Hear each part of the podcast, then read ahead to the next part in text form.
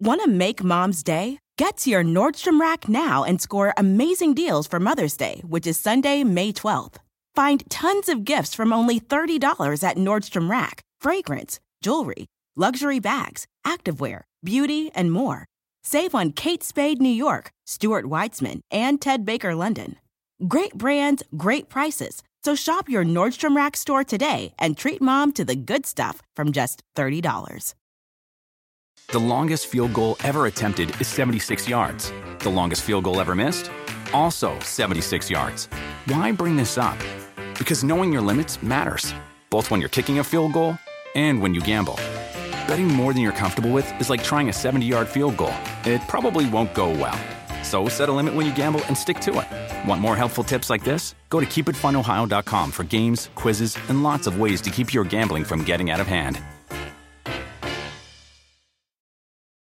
Do you want a beautiful lawn? Enter True Green, the easiest way to get a great lawn. Just water and mow, and they'll do the rest. Weed control, fertilization, aeration, and more. True Green is the official lawn care treatment provider of the PGA Tour, and they have a verified best price, which guarantees you the lowest price with no compromise on quality. You do you. Let True Green do your lawn care. Visit truegreen.com, T R U G R E E N.com to get the best lawn at the best price with the best people. Guaranteed. Welcome, football fans, to this NBC Sports Radio and NBCSN remote broadcast event. We are on the road at the NFL Scouting Combine, live from Indianapolis. It's Pro Football Talk Live. Let's do this, Florio. For Pro Football Talk Live, Chris Sims, Mike Florio.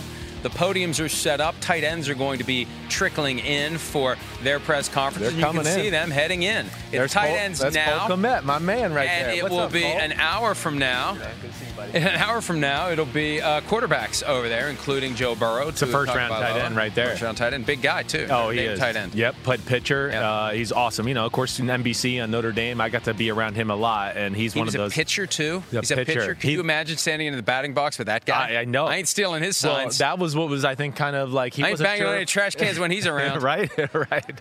Yeah, he will mess you up for sure. But I'm glad to see him make the jump to the pros. He was one of those guys on the field, Mike. Every week, I just went, "Wow, guy's special. Had the look, could play. You knew he was going to be uh, very relevant as far as an NFL career goes." You got some good tight ends that have come out We do. of Notre Dame over the years Yeah, as well. definitely. Uh, Kyle Rudolph. Kyle end. Rudolph? I mean, come on. Game-winning touchdown. In Yeah. the, uh, after the little push-off. The Go subtle push-off. Vikings! They give they give they get the Notre Dame benefit of the doubt, right? Yeah, yeah, luck of the Good Irish. Catholic boy won't push off like that. Won't Tyler cheat. Eifert. I mean, we're missing a lot. There's Mark Bavaro back in my dad's day. I mean, there's a ton. We've got, and you know who else? Uh, uh, I said have to research Eifert. There's a lot of uh, them. Uh, yeah, well- they- but back in the '70s, even. There's a kid from Arizona who got drafted in the first round. We're missing him.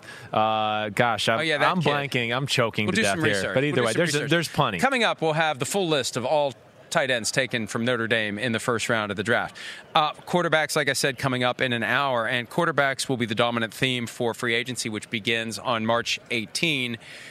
Our list was published yesterday of the top 100 free agents. Now, Yeah. I can take no credit or blame for it. Oh, very Shereen well Williams- played. Shereen Williams puts it together. If it's great, she gets the credit. If it's bad, I got nothing to do with it. Right. I, it's great, and and I, I trust her. She does it for us every year. It is not easy to do because you're taking all of the different shapes and sizes and positions and cramming them into one bucket. But Right. quarterback continues to be the dominant position for the National Football League. And look at the quarterbacks on this list: one, two, three, six, seven, and eight in the top ten. Half of the top ten are all quarterbacks. And number one, Dak Prescott. And you know we've talked about this earlier. What would Dak Prescott be worth if he was on the market, unfettered, like number two, Drew Brees, like number three, Tom Brady? Would he get $40 million a year if he was free and clear for any team to pursue? I don't think he would get that. I think he'd get close to it. I do think he'd become the highest paid player in the history of the sport. I, you know, and again, you know, usually the quarterback who's a franchise guy and up next is the guy that becomes that. And yeah, I think he would be in that conversation. I think he'd probably pass up Russell Wilson, and uh, you know, somewhere between 36, 37 million dollars a year, something like that, with a huge guaranteed salary. But he certainly deserves to be the number one player on your list here. I, that that I do agree with. So you agree with that? I do agree with beyond that. Beyond that, how do you feel? I, I have a feeling you're going to disagree with number two and number three. Well, I mean, I, I I'm not putting Drew Brees or Tom Brady over Ryan Tannehill at this part of their career. No, I'm not. You know, first off, I have an issue with Drew Brees being two and Teddy Bridgewater being 20. You know, I'm one that'll sit here and I don't. I know this is going to sound like I'm a hater. I think the Saints would have gone 13 and 3 with Teddy Bridgewater too. I mean, they went 5 and 0. I know. They went 5 and 0 with him. You know, they went 8 and 3 with Drew Brees. So I you know, again, I know Drew Brees is awesome, but yeah, I think that's a little aggressive Let for Brady and Brees at this how, point. How much, you know, we hear all the time that Right. when a new quarterback plays, it takes 4 to 6 weeks to figure out exactly what he's doing. How much did Bridgewater benefit from only playing 5 games? Like if he had played 5 more would defenses have begun to figure him out? Yeah, no, I think s- maybe to a degree, but I think this again, this is why I probably don't give Saints quarterbacks enough credit in general to begin with because of the guy being the play caller. You know, hey, we know Drew Brees is going to throw the ball short and over the middle, but yet it works every freaking week the whole season. It's because Sean Payton. So that's where he's special to get. you saying he's a system quarterback? Well, no, but I'm just Yes, saying he is a quarter. He is a, a, a play caller who's special at not uh, giving tells on some of his go-to plays or formations or being creative to get the same thing but in a different way, and that's where he's special. Now, a lot of great quarterbacks have had great systems around them. My concern about Tannehill continues to be the reality that Yes. he had injuries in the past. Yeah. And I feel like last year may have had a certain element of lightning in a bottle where Yeah. the planets lined up just right. Sure. He threw caution to the wind. He had stared the end of his career right in the face. So, you know, we saw how many how many times did he dive into the end zone Right. for a touchdown? Right. Not not the Chris Sims don't hurt me dive that you did, you know, your little pivot to the outside. Just diving right into the linebacker. How dare you? I I know, I do. I dare. but but I mean, he was fearless. Yeah. Because what the hell? He's got nothing to lose. Right. And now he gets paid. All of a sudden, he's got something to lose. Yeah. Now he's the number one guy. He's the face of a franchise. Now he's got something to lose. Now the pressure's higher. And, you know, the things that happened in Miami, do they start happening again? That's my concern, especially from an injury standpoint. Can you trust him to stay healthy once you pay him 30 million a year or something close to it? That would be my trepidation. Yeah, no, I, I hear you, and you know, I don't know if he'll be able to command a thirty million dollar a year price tag. I would think it would probably be a little less than that, but uh, that is the number one concern. I understand that. You know, my big thing is this: yeah, he got hurt in Miami. Okay, I get it, and sometimes injuries happen. You know, but you get hurt when you play on crappy teams. And man, he was on a lot of teams that had crappy offensive lines. I mean, crappy. That's all we talked about when he was there in Miami was how crappy their offensive line was. I mean, so that is going to lead to injuries when you play against that, especially if you're then athletic and talented and you try to make plays happen that way. And it doesn't always mean just because you got injured early in your career. Hey, look at Drew Brees. He got hurt, never got hurt again. We were all going, man, I don't know. He might be injury prone. Is this guy ever going to be the same? So, you know, I, I understand the questions there. I get it. But I think the way Tannehill played throughout his career when he was healthy in Miami, as we've talked about a lot, it's a little better than it gets credit for. And then what we saw last year was not just good, it was really good. I mean, it was a special year. It was a special year for him. And that's where I just go, I can't put Drew Brees and Tom Brady over Ryan Tannehill at this point of their career because the things I saw the last seven or eight weeks of the season, Tannehill outplayed them. There's, it's not even a discussion. It's, it's, he made a lot of big plays. We saw some moments so late in the year where it was almost like the Jimmy Garoppolo approach with Ryan Tannehill, where they, they weren't using him much. Now you don't need to when Yeah, you got today's right. Jim Brown Right. at running back. But I look, I Well, there was use like he didn't throw the ball a lot in the Ravens game. But they were useful throws. He threw the ball early And on. very efficient. Right, efficient. They threw, they were aggressive. He threw a deep post for a touchdown. He threw a fade to the left back corner, right? But then they got a lead and they just said, screw it. Let's just keep running this big horse, Derrick Henry. And that took away from it. So it wasn't like they tried to hide him. He kind of struck early. And then they just said, well, we're going to play the formula we think that best gives us a chance to win the game. To me, that's different than the Jimmy Garoppolo way. we're going to talk to Mike Vrabel, the Titans coach, later in the day. But we can pose the question to him directly: Why is there this trepidation? Why is this hesitation? Why is this guy not signed? Like, Right. get him signed. Like, Right. what? what because there, and we can't talk to him directly about Tom Brady. But there is this sense out there that the Titans may be thinking about making a run at Tom Brady, and you seem to be a firm believer they're far better off sticking with Tannehill than they would be doing a short-term thing with Tom Brady. Well, I do. I mean, I think you, you two things. One, yes, I think Tannehill's better than Brady at this point. Two, I think you danger yourself a little bit to if Tom Brady decides he just wants to play one more, one year, all of a sudden you're back in like, damn, we let Ryan Tannehill go, and now we don't have crap at quarterback. Marcus Mariota's not here. Isn't had, that part of the courtship, though? Don't you say Sure. to him at some point, look, if we're going to come after you, if we're going to sign you, we need to know you're going to be here for two years. Can you make a commitment to us, man to man, face to face, eyeball to eyeball, that you're going to be here at least? Yeah, well, I think that has to have, has to happen. Now, the other part of that is, hey, you're 43, and then okay, you said two years, but what happens if you're 43 and you tear an ACL at the end of the year because you're getting old and all things Or- like that? or Father Time wins. Father that's what I mean. win at Well, it's point. winning right now. We saw it. I know Tom Brady's the goat. He's the man. What I'm did just- you see that made you think Father Tom is winning well, now? you you know what I saw. I Well, saw you tell me what you saw. Antsiness in the pocket. You know, unwilling to stand in there and take a shot to maybe get the aggressive completion. Being careful with jump balls down the sideline and throwing them five yards out of bounds. You know why? I don't know. Whether he's protecting his quarterback numbers there or doesn't. I don't know what it is. But the play was good, but not special. I didn't sit there for the first time ever. This is the first time ever. All right. We went through a whole season. I can't look at one game and say the Patriots won that game because of Tom Brady. Not one. There's not one game I go, ooh, they won it because of Tom Brady. They won every game because of their defense, and they just played kind of efficient offense where they didn't screw it up. And I think that tells you a lot too. And I don't mean to say that. I, I hate talking. Well, doesn't like doesn't that tell you that they're? I mean, because the big question is, what are the Patriots going to do? Yeah. Are they going to keep Tom Brady? And I I can tell you that within the organization, Yeah. There is a very real belief that he may leave. Yeah, I, I and, get and it. look, I think people in the media have accepted that. Right. I'm just not so sure that folks who aren't in the media, Patriots fans, uh, come Foxborough. terms yeah. New England fans. But right. I, I think there is a strong belief in the organization that he very well may leave. Yeah. The question becomes, what does Bill Belichick want? And think about it from a football standpoint. Right. Football versus business. From a football standpoint, what Bill Belichick would put as a value on Tom Brady versus what a team like the Chargers would put or the Raiders would put. Could you imagine Tom Brady as a member of the Las Vegas Raiders? Your buddy Jon Gruden Yeah. finally realizing his dream of going rock climbing with Tony, who is so cool. You should see how he talks to waitresses. He gets free pie, right? He's so cool. He gets Tom Brady. They sell out that stadium every week. Las Vegas becomes the destination Yeah. every time that team plays there. Right. They will sell more black and silver Brady 12 jerseys, assuming the Stabler family signs off on it, even though the Raiders don't. They don't. Retire, Retire jerseys, numbers, but still, right. there's going to be Brady number 12, Yeah. and they will sell like no jersey has ever sold in the history of the NFL.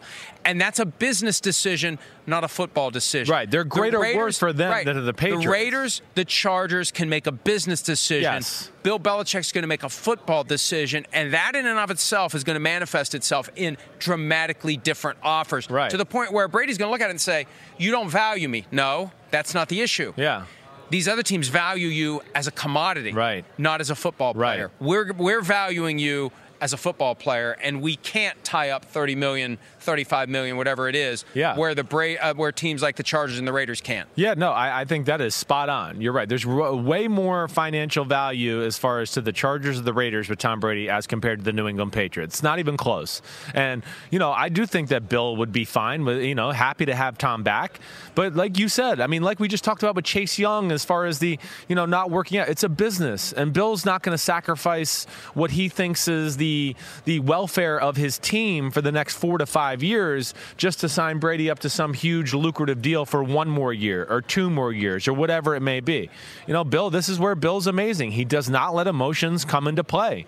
He plays it by business and brains. He does not let his heart and emotions get involved. And I think he's already telling you, you know, I think they're giving us our, this, the clues, the signals without saying it. Hey, we'll have him back, but we're not going to overpay him. We're not going to pay him 30 or 35 million dollars a year. They don't think he's worth that at this point, and nor do I think they think that fits, you know, what they're trying to build as a team either. There's a report that the Patriots will be meeting with agent Don Yee, who represents Tom Brady here in Indianapolis. Look, Yee's going to meet with everybody. Now, the meetings with everyone except the Patriots are tampering, but it's going to happen. Yeah. It happens all the time. Every team does it. But coming out of the scouting combine, Tom Brady will know what's behind door number two. Right. Whatever that is, whether it's Chargers, Raiders, Titans, Dolphins, whoever. He'll find out after that what's really behind door number one, and then he'll make a decision. And it very well could be. And I know the organization, portions of the organization, bracing for Tom Brady choosing to leave. And if it happens, look, we'll be talking about it a lot. But folks, if it happens, you can't be mad at the Patriots. You can't be mad at ownership. You can't be mad at the organization. They got 20 years out of the 199th overall pick in Yeah. the 2001 draft and six Super Bowl wins for crying out loud. That's right. How can you be mad about it if a grown man in his 40s, who isn't going to be with you much longer anyway, Yes, right. chooses to finish his career somewhere else? That's right. It's just part of the business, especially this day and age in the NFL. There's there's, there's nothing wrong. It's been a great run. I don't want to see Brady go anywhere else. I'll be one to tell you that right now. I want to see him in New England. I do. You know, I think they're. I just want to see him. You know, be in that uniform. First off, he is like the number one symbol of a New England Patriot for me. Uh, it. You know, I'm tradition traditionalist that way, and of course, I feel like I want to see them make one more run out of two because we know their team is good. They're a few players away. They need a few more weapons on offense. Certainly, we know maybe another defensive lineman or two, and they're going to be right back in the AFC Championship conversation. All right, we're going to take a quick break. When we return, there's a big meeting coming up later today between the NFL and the NFL Players Association. What will come out of it? And a key decision yesterday by the union that could make it harder to get the current deal ratified by the full union rank and file. We'll have more. I just saw a coach try to go down right the up this. escalator. Over 300 of the very best college football players have been invited to the NFL Scouting Combine. Let's see who Florio likes. This is Pro Football Talk Live in Indianapolis. Here's Mike.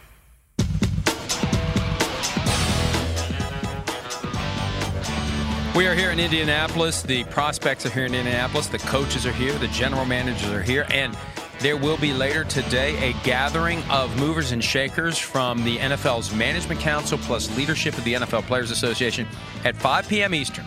They will be meeting in connection with a deal that has been negotiated, but that the NFL Players Association has declined to approve. And uh, in a nutshell, Chris, Yeah. they negotiated for 10 months. Right. They struck a deal. And then the challenge was to sell the deal to their respective clients. The negotiating teams, we got to, it's like two lawyers. We have a deal. Now we just have to sell it to our clients. The NFL's lawyers and negotiators sold it to their clients. Sure. The NFLPA having a hard time. The executive committee, which negotiated the deal, voted the deal down six to five on Friday. Right. So now they're in a position where they are trying to figure out what can be done to try to get this deal accomplished. And the threshold question will the owners just stare across the table today and say to these guys, we're not giving you anything more? We've negotiated a deal. Or will they put something more on the pile to get the players to feel better about it and get the deal done? And I think they're going to have to put something on the pile to get this deal done if they want to get it done sooner rather than Well, later. I mean, you you have great insight with this type of stuff. What kind of things do you think the players are unhappy about right now to leave the representatives, you know, to not be in favor of the current deal that was that was put on? There's a lot of them that just don't want to play 17 games. Yeah, that's the biggest and- thing, and right? The problem is they let the horse get too far out of the barn. Right. By negotiating based on 17 games Yeah. for all these months, it's kind of hard to go back and say 17 games are a non-starter. Yeah, they put the chicken before the egg on that right, one. You've been nego- Yeah. we, we had comments about that, very strong comments about that at the Super Bowl. Right. Uh, because Richard Sherman was saying it's hypocritical to play 17 games and tout player health and safety. Well, Richard, why did you negotiate as part of the executive committee? based on a 17 game season. You know, I think that question of how much more the players who are under contract will get for the 17th game is a real issue. Yeah. Capping it at $250,000. If you're making more than $4.25 million a year, you're getting screwed You're in getting that 17th screwed. That game. makes absolutely no sense whatsoever. sense. You should be getting a No premium. sense. Right. You shouldn't be worried about getting shorted for that Right. extra check. Right. You should be getting a premium Right. for that extra game check. But I, I, I tend to think that the NFL kind of Yes, left more on the table. they, they, held some back. Of course they did. I, I feel like throughout this process, they've been sitting back and just waiting because they know how it's going to play out. You know, the NFL knows where the ball's moving. The NFLPA is focused on where the ball is. Yeah. And I think what's going to happen is the NFL representatives are going to huff and puff and harumph and say we can't do anything more, we can't do anything more, but we'll talk about it and we'll see. And then they're going to do something more that they had already planned to do, and the players are going to feel like they got to win. Yeah. That's what I think is going to happen. Yeah, well, I mean, okay, to, to to what you're talking about, like, do you think you know the owners, you know, left more there to be offered, right? I mean, there, there's two. Yeah, I think they have something in their pocket that they plan to Of put on course, the table. I mean, to me, the biggest thing was, oh, we've summoned the owners up to New York, right, to tell them we're close to a CBA. deal. Well, they certainly seem to agree on what was being sold there very quickly. That would be scary to me uh, right off the bat. And of course, there's more to left there to be negotiated. I mean, these are the greatest negotiate, negotiators negotiators in our planet right now. That's why they're billionaires. So they're good at this and playing this game. And yes, to your point, that doesn't make sense. And I'm not sure what else is you know bothering the players. But yeah, I don't want to see them just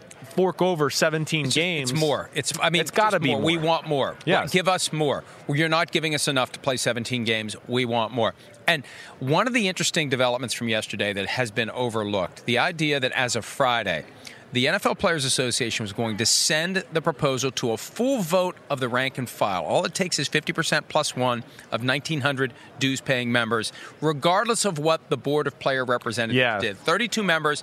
If they vote it down, doesn't matter. We're still taking it to the full union for a vote. Because I think if it goes to the full union for a vote, it's, it's going to pass. pass. Of course it is. So on Monday, out of the blue, memo from the union to all players and agents saying if more than half of the board of player reps don't vote in favor of this, we're not sending it for a full vote.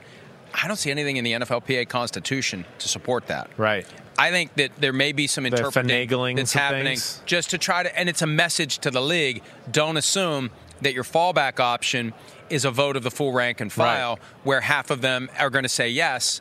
You have to get past half of us first as the gatekeepers. They got to. And they, they got to. The gatekeepers were elected the gatekeepers for a reason. You know, they were. I was a, a, representative of my Buccaneers team once. You know, I was elected that because the guys in the locker because room. nobody else wanted to do well, it. Well, not everybody loves to do it. You're right. But I was also because everybody knew I was a psycho and obsessed with the sport and really knew what was going on and the nuances of, you know, the CBA, the labor deal, whatever it may be. They knew I was paying attention. Yes, of course, this deal is going to pass once you get it to the player, to the, the full lot of players. Hey, listen, most of the guys in the league have no idea hey, any of the nuts and bolts agent of what's going the on. Day, they're, sit, they're sitting around playing Xbox. Exactly. And maybe partaking in some of your favorite mm, some of my favorite activities. daddy cigars. That's right. That's what they should be doing. So that's why you elected Aaron Rodgers and other guys to be your representative because they're in it knee deep and they'll tell you and at least guide you in the right direction. That's who the NFL is going to have to sell to tonight, the Board of Player Representatives. Yeah. We have a great draft coming up for you next right here on PFT Live.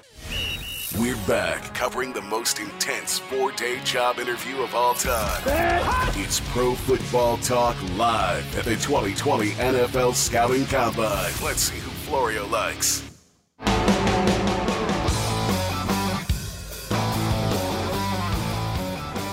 On Saturday night, the Deontay Wilder Tyson Fury rematch, which I watched and was awesome. Deontay Wilder had a costume for the ages. The problem is it was too heavy, Chris. Deontay Wilder explained on Monday that it was 40 plus pounds. He had it on for 10 or 15 minutes before even walking out, and then he put the helmet on top of it, the extra weight, the ring walk, then going up the stairs. It was a real workout for my legs. When I took it all off, I knew immediately the game had changed till he blamed his costume for walking into the ring as the reason that he lost to Tyson Fury, which is insp- and it was a great fight, and they're going to fight again.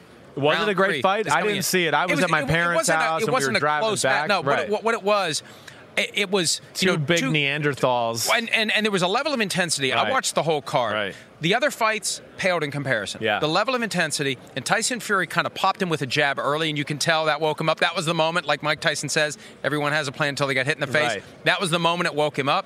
Then he got a busted eardrum. It's round three, I think, and Yeah. from that moment on, he was done. It was just a question of when it was going to end. But he's blaming it on his 40-pound costume that he wore from the dressing room out into the ring. So today's draft, I mean, how stupid is that? that's what inspired. Do you not try that's- this on before we walk out? I mean, was it the first time he tried it on? You know, listen, I don't care. When when you lose like that and you're more worried about your costume before the fight, you you deserve to get Well, punched in the mouth and go the down. This is a sport that once prohibited any type of male, female, you know, activity, husband-wife activity. Remember Oh, right. Rocky? Hey, it makes the legs. Yeah, makes women the make the legs- legs weak. they make 'em weak. So, so you're gonna you're gonna wear 40 pounds on your body and walk all the way into the ring. Yeah. And uh, yeah, Makes no sense. Yeah. All right. No. So anyway, that inspires today's draft. Most memorable NFL excuses. We're not judging. We're just saying they're memorable. All right. I've Challenge got- flag. we're, we're- we're judging. I've got the question for Chris Sims. Here it is. This is for football historian Chris Sims, self-proclaimed. I'm on fire football lately, so you can. In 2015 at the Scouting Combine, a player who would be picked in the first round set the world record for the Wait, broad say jump. it again. Start again. One more time. 20 okay. You're not listening? Yeah, I was not. In 2015 at the Scouting Combine, a player who would go on to be picked in the first round set the world record for the broad jump with a leap of 12 feet 3 inches. Who was that first round draft pick? This is a really tough question. Wow. Wait, he was a first round draft pick? And he set the world record for the broad jump. What? I don't remember even. He's not a track and field I know, but I don't remember hearing this story, which I didn't is either. really bothering me. Okay, I don't know. Byron Jones, 27th overall to the Cowboys. Hmm, he had a phenomenal broad jump, yes. and about to walk out the door as a free agent. He's going to broad jump right out of Dallas He because is. they're not going to have the money No or the way. cap space to keep him around. No way. All right, first pick goes to me. Most memorable excuse, and there are plenty of them. I think that what you, you know, I got to go with this one. I got to go with Ndamukong Suh when he stepped on your buddy Aaron Rodgers. Clearly, when, Aaron Rodgers had a calf injury, remember? Right, right. He had a calf injury that year. He was playing with it. It was a late regular season game, week 17, and Rodgers was down, and Suh walked back and he put his cleat right onto the calf and pressed down, and you could see the bot like he pressed down into it. He got suspended.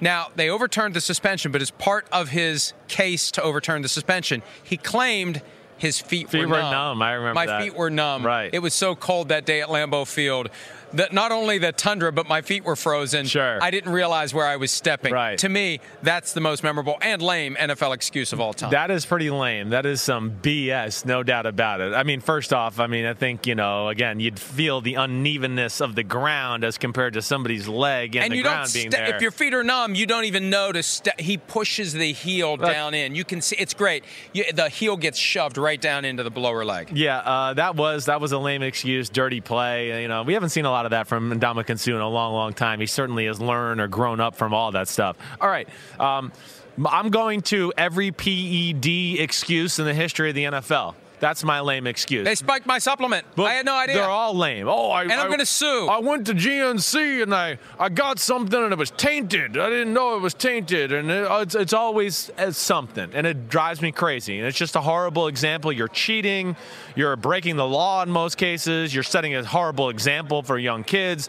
But the PED excuses, I mean, we've heard them all, and I'm not going to sit here and go through them all, but they've all bothered they're me. all they're all there's and you know under the and, and the NFL should be alarmed because its PED testing policy has never actually caught a cheater.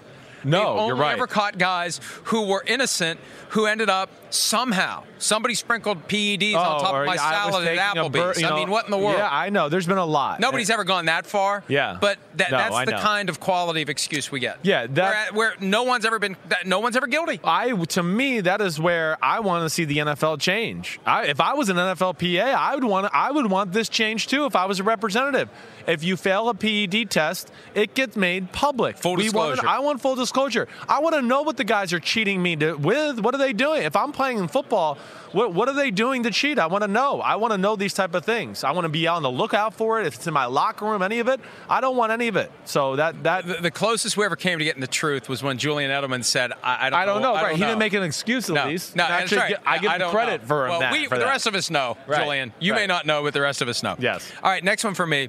Uh, and this is memorable. This isn't judgmental, and they eventually figured it out, but it helped explain the struggles of Vinny Testaverde early Oh, in his gosh, career with the yeah. Tampa Bay Buccaneers. He was colorblind. Right. Right?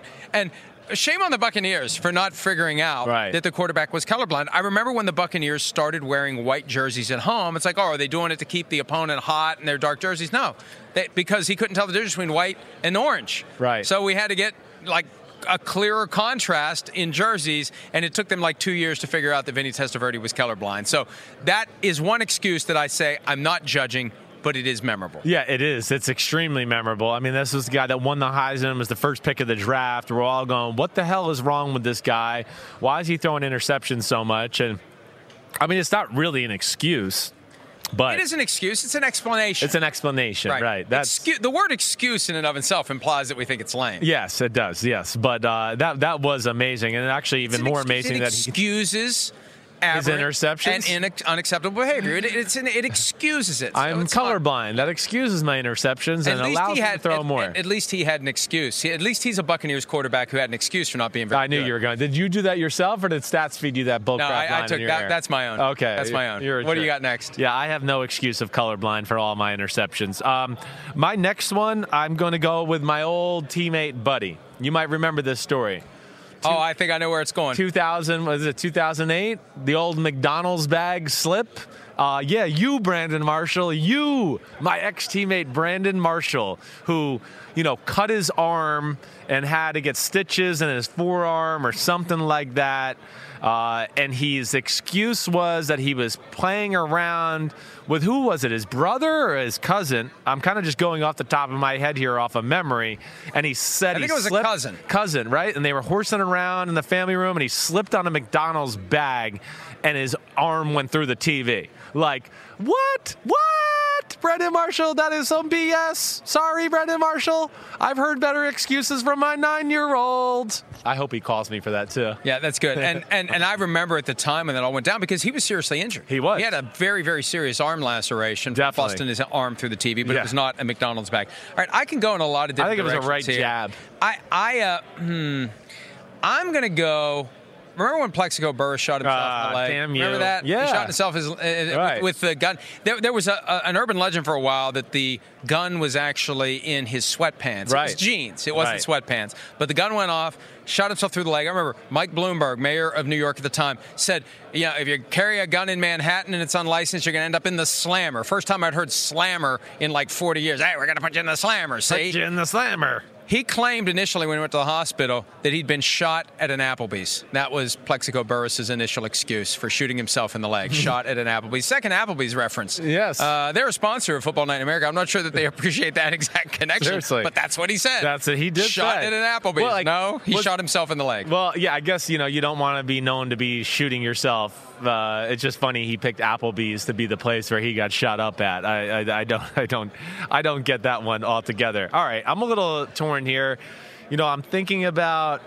I'm a little bit like thinking about what we saw this year with Jimmy G, and like sometimes it's uh, okay to throw interceptions, but I'm not going to go there. oh, I'm not. All right. I'm gonna go to Michael Vick and his di- and his uh, his jewelry compartment container in his water bottle that Yeah. seemed to smell Yeah. like daddy cigars a little bit, right? Yeah. He said he you didn't have one of those bottles. I did you? never did. No, I really didn't. I promise you, I did not. But either way, Michael Vick gets caught going through airport security. They notice there's a secret compartment in his water bottle. They think it smells very marijuana-ish, for lack of a better phrase there. And he tries to say what that it was for his jewelry. Jewelry. Yeah. Yeah. Which you know, again, I know Michael Vick. That's my man, and I've done a lot of stupid things in my lifetime. That was not one of your best ones, there, Michael And, Vick. and that was back at Put the your time. great. You're gonna put like your hundred thousand dollar jewelry Yeah. in your fake. fake that was back at the time when you could actually take a water bottle through security. Yeah. Like now you got to dump it out and throw it away. which is so annoying. Yeah. Like what a scam. Is that on a scam or what? What do you mean? What's to force you to buy water? Of course it no, is. that's not. It's not a profit What? center. It's a security measure. What? There could be explosives that are liquids. You're not aware of that technology. I mean, no, and I haven't seen it ever in my life. I've seen it in because- 007. all right, because they force you to dump it out. It's Yeah, a security measure. I'm so sick of all of it, all right? Go ahead. Uh, I'll pay for your We got an water. X-ray machine, okay? Or just make me drink it. If I live, I get to go through with it. If I die, then it was something You're allowed bad. to drink it. You're allowed to drink it. That's one of the options. Drink it or throw it out. Or just don't take it. But I want to bring it through. You know? no, Sometimes you- I have a protein get it. shake You too, get it on something the like that, where I want to bring it through. Drink your protein shake All before right. you leave home. Oh. The other the other Michael Vick excuse. Remember when they first found the dogfighting compound at his rural property in Virginia? He said, "I never go there." Right. Which is so easy, even 12 years ago, 13 years ago, to disprove because it's not all that hard to figure out where people are using their credit cards and where their their uh, active activity is happening. He was going there a lot, and he knew what was going on. We've had a few bad ones through right. the years. The, the, that is uh, today's draft. The most memorable excuse is inspired by Deontay Wilder's excuse for losing to Tyson Fury. We're going to take a quick break. There's the quick summary, though, if you're watching on TV. The Ndamukong Suh numb foot, Vinny Testaverde being colorblind, Plaxico Burress shooting himself and claiming he was shot at an Applebee's. My picks, Simms picks, every PD, eh, PED excuse ever devised, which is fair to put under the same umbrella. Brandon Marshall slipping on the McDonald's bag, and the Vick water bottle secret compartment where he had some of Chris Simms' stash back in the day. We're going to take a break and continue this Tuesday edition of PFT Live right after this. They all want to get drafted, but not all of them will. We're back live at the NFL Scouting Combine in Indianapolis. It's Pro Football Talk Live with Mike Florio. We're here at the Scouting Combine, and it is already much busier than I can remember it being on the first day. The tight ends have been speaking. The quarterbacks are coming up soon, Chris. And on NBCSN, we'll continue our coverage of the Scouting Combine, and we'll have some of Joe Burrow live. Um, it's going to be interesting to see what the LSU quarterback has to say about Cincinnati. And I know Bengals fans get bent out of shape when the topic comes up, and I'm kind of encouraged that Bengals fans actually care. I wasn't sure that they did. But this talk about the possibility of Joe Burrow wanting to engineer his way around the Bengals and maybe go to the Dolphins or someone else. Look, when you look at the things that he has said, when you look at the things that others have said, like Carson Palmer, whose brother is training Joe Burrow, right, right. there has yet to be that clear, unconditional, unequivocal. That I want to be the pick of the Bengals. The last time he addressed it with Dan Patrick, he said, "Yeah, you want to be number one, but you want to go to a team that's committed to winning." Yeah. that came two days after. Lot Carson of wiggle Palmer room there. Said the Bengals aren't committed to winning, Right. and Carson Palmer would know. I want to see how direct of a question he's asked today. What are you going to do if the Bengals take you number one? Are you going to sign a contract and play for the Bengals? That simple. Shireen Williams is set up over there, and hopefully she'll ask that question if no Yeah. one else does. If the Bengals take you number one, will you sign a contract and go? Because it's not like you have anything to negotiate. Yeah, right. It's all slotted. It's there. They're going to sign you to a deal. You're going to make 36 million fully guaranteed over four years. Will you play for the Bengals if the Bengals pick you? Yes or no? And it's a fair question at this point because he's never asked it. And every once in a while, you hear like one of his parents say, "We don't know where all this is coming from." Yeah. Fine, put it to bed. Right. Say you'll go to Cincinnati if you get there. Yeah, picked. just say it. Who cares? I mean, even if you don't believe it, if I'm Joe Burrow right now, his agent or anybody like advising him, I'm saying just say it. End these questions. End this circus around the conversation. Just let it go right now.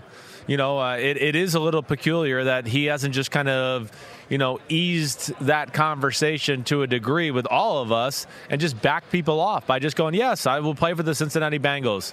You know, so right now, yes, there is some wiggle room. And the other thing I'll just say, even right now at the podium, you know, how much does Joe Burrow really know about the Bengals yet? That's the other thing we all got to take into account. Now, hopefully that changes this week a little But bit. But it doesn't matter. But here's the thing. But I know, you're- right. It's a draft. It is. You love the draft. See, I think I it do. should be wide open. And You Yeah. should be able to do your research, and you should be able to pick who you want to work for and where you want to live and whether you want to be near your family or as far away from Okay, well, I mean, you're going to have a It really be they pick imbalance of your team. How are you going to do that? It's you're not- still going to have no. people who are going to go. Salary cap. I wanted to go to New York, and they're going to be like, yeah, but half the league wanted to go to New Well, York. but so there's only 11 guys on the field at one time. If somebody wants to sit on the bench, then that's their prerogative. Okay, well, yes, all right. It'll all work out. It'll all work out. Look, they do this t- supposedly to balance out the league. right? Yes, which then why they are the do. crap teams still the crap teams? Well- why is it bad teams every year in the top five? Because it doesn't work. It's not about getting dibs on the best college players. It's about developing whoever you do get and having a good organization, a good coaching staff, and you will attract the best talent. But if I'm if I'm a good quarterback, if I'm Joe Burrow, you think I'm going to the Chiefs? Hell no. Because they got Patrick Mahomes. Well, yeah, okay. But, but I mean, so the teams that have good starting quarterbacks in Right. place, you, that's not where you're going to want to go because you're going to sit the bench. So I, I think that the Get guy. it up. It's not happening. Well, I You're- know it's not happening, and- but that doesn't. But I'm that's. I'm hey man, it's a free country. And I don't like continue it. to say I think it's un-American. The draft is un-American. Yes, all right. Un-American. You're un-American. I- You're, you look kind of look like Ivan Drago. You're So I don't know what American is anymore, anyway. Well, so well, okay, that's, uh, another that's a conversation. We have two either way, hours to discuss that but, on NBCSN. But either way, let's just take into account. MSNBCSN. Let's not be MSNBCSN No, we're not. today. But either way, okay, Joe Burrow does knows nothing other than what what Carson Palmer has told him to this point. And any smart man or professional would not just go by what another man says. You have to judge the situation for yourself as a man, as a profession, whatever it is. You can't, because there's other ex- extenuating circumstances with Carson Palmer that Joe Burrow just might not know about, not have feel about. Carson Palmer might not tell him the whole truth of it. Who knows what it is? But this is his first chance this weekend to finally sit down with Zac Taylor, the coaching staff. Okay, so Mike if he Brown. if he doesn't like what he sees, do you support him saying I don't want to play for the Bengals? I do. Just hey, it's the No, no, draft? it's I'm- draft. You've been drafted. I'm all I'm all in support of it. I'm not going to be mad at anybody that does that. I'm not. You know, I wasn't mad at Eli Manning for doing it. I wasn't. You know, I was young, but I look back at John Elway and all that stuff. Like I, I understand. You know, and also if a player doesn't want to go play for you, why the hell do you want him anyways, team? So uh, you know, that, that- that- and let me tell you, that's that's, another thing. part of it. Quarterback position, Now, if it's a running back, an offensive lineman, defensive lineman, you can say, hey, them's the breaks. For quarterback, the guy who's going to lead the team, the guy that you want to have show up early, Right. stay late, watch film, inspire teammates, hold people accountable. If he's not all in, you don't want him. And that's and see, I think that's what Joe Burrow Is based trying on to the sell? evidence that's Right, out there. right. He's trying to engineer the Bengals coming to the conclusion on their own that it's not We in don't best really think he to wants to take be him. here, right. Right. That that or we don't think he's best for us because Right. we're not really sure he wants to Right, be here. right. right? And and we'll we'll get evidence of it. You know, when it's time to do a private workout, if he does one for the Dolphins but doesn't do one for the Bengals, that kind of tells you. You know, I- Yes. and not not that this is the best possible example because RG3 ended up being a bust, but RG3 wanted nothing to do with the Colts. He wanted to go to Washington. Yeah. And the Colts were going to take Andrew Luck anyway. Right. Colts wanted a private workout. Nope, not doing it. He didn't want to go there. Yeah, you well- know, he saw a better future for himself in Washington. He saw greater marketing potential in Washington. That's where he wanted to be. And again, they were going to take Andrew Luck anyway, but but there are ways to send a message that you're not really interested in a team. And and I think the stuff we've heard from Burrow so far is intended to do that a little seems bit that way. It and Bengals that way. fans lose their. Well, you, you haven't mentioned this, you haven't mentioned that. No, what I've mentioned is what I see and what I look at. And when you see Joe Burrow go from saying, I'll play for whoever pays me, Yeah. to saying, you want to be the number one overall pick, but you want to play for a team committed to winning. Right. Just three days after Carson Palmer said the Bengals aren't committed to winning, that tells me Yeah. that at least there's a seed of doubt that may be growing in his brain. Yeah, right. He's he's leaving some uh, wiggle room in his brain there, or even for himself to yes get out of the situation if he deems necessary. And I get that. Now I'll also argue to Joe Joe Burrow. There's a lot of things that are good about Cincinnati. I mean, again.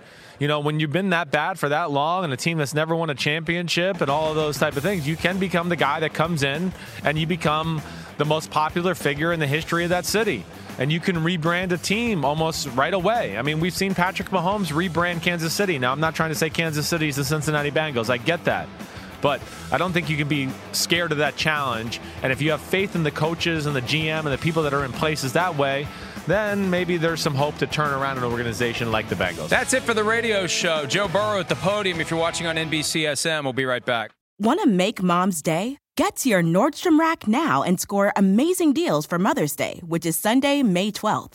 Find tons of gifts from only $30 at Nordstrom Rack fragrance, jewelry, luxury bags, activewear, beauty, and more. Save on Kate Spade New York, Stuart Weitzman, and Ted Baker London. Great brands, great prices. So shop your Nordstrom Rack store today and treat mom to the good stuff from just $30. The longest field goal ever attempted is 76 yards. The longest field goal ever missed? Also 76 yards. Why bring this up? Because knowing your limits matters, both when you're kicking a field goal and when you gamble. Betting more than you're comfortable with is like trying a 70 yard field goal. It probably won't go well. So set a limit when you gamble and stick to it. Want more helpful tips like this? Go to keepitfunohio.com for games, quizzes, and lots of ways to keep your gambling from getting out of hand.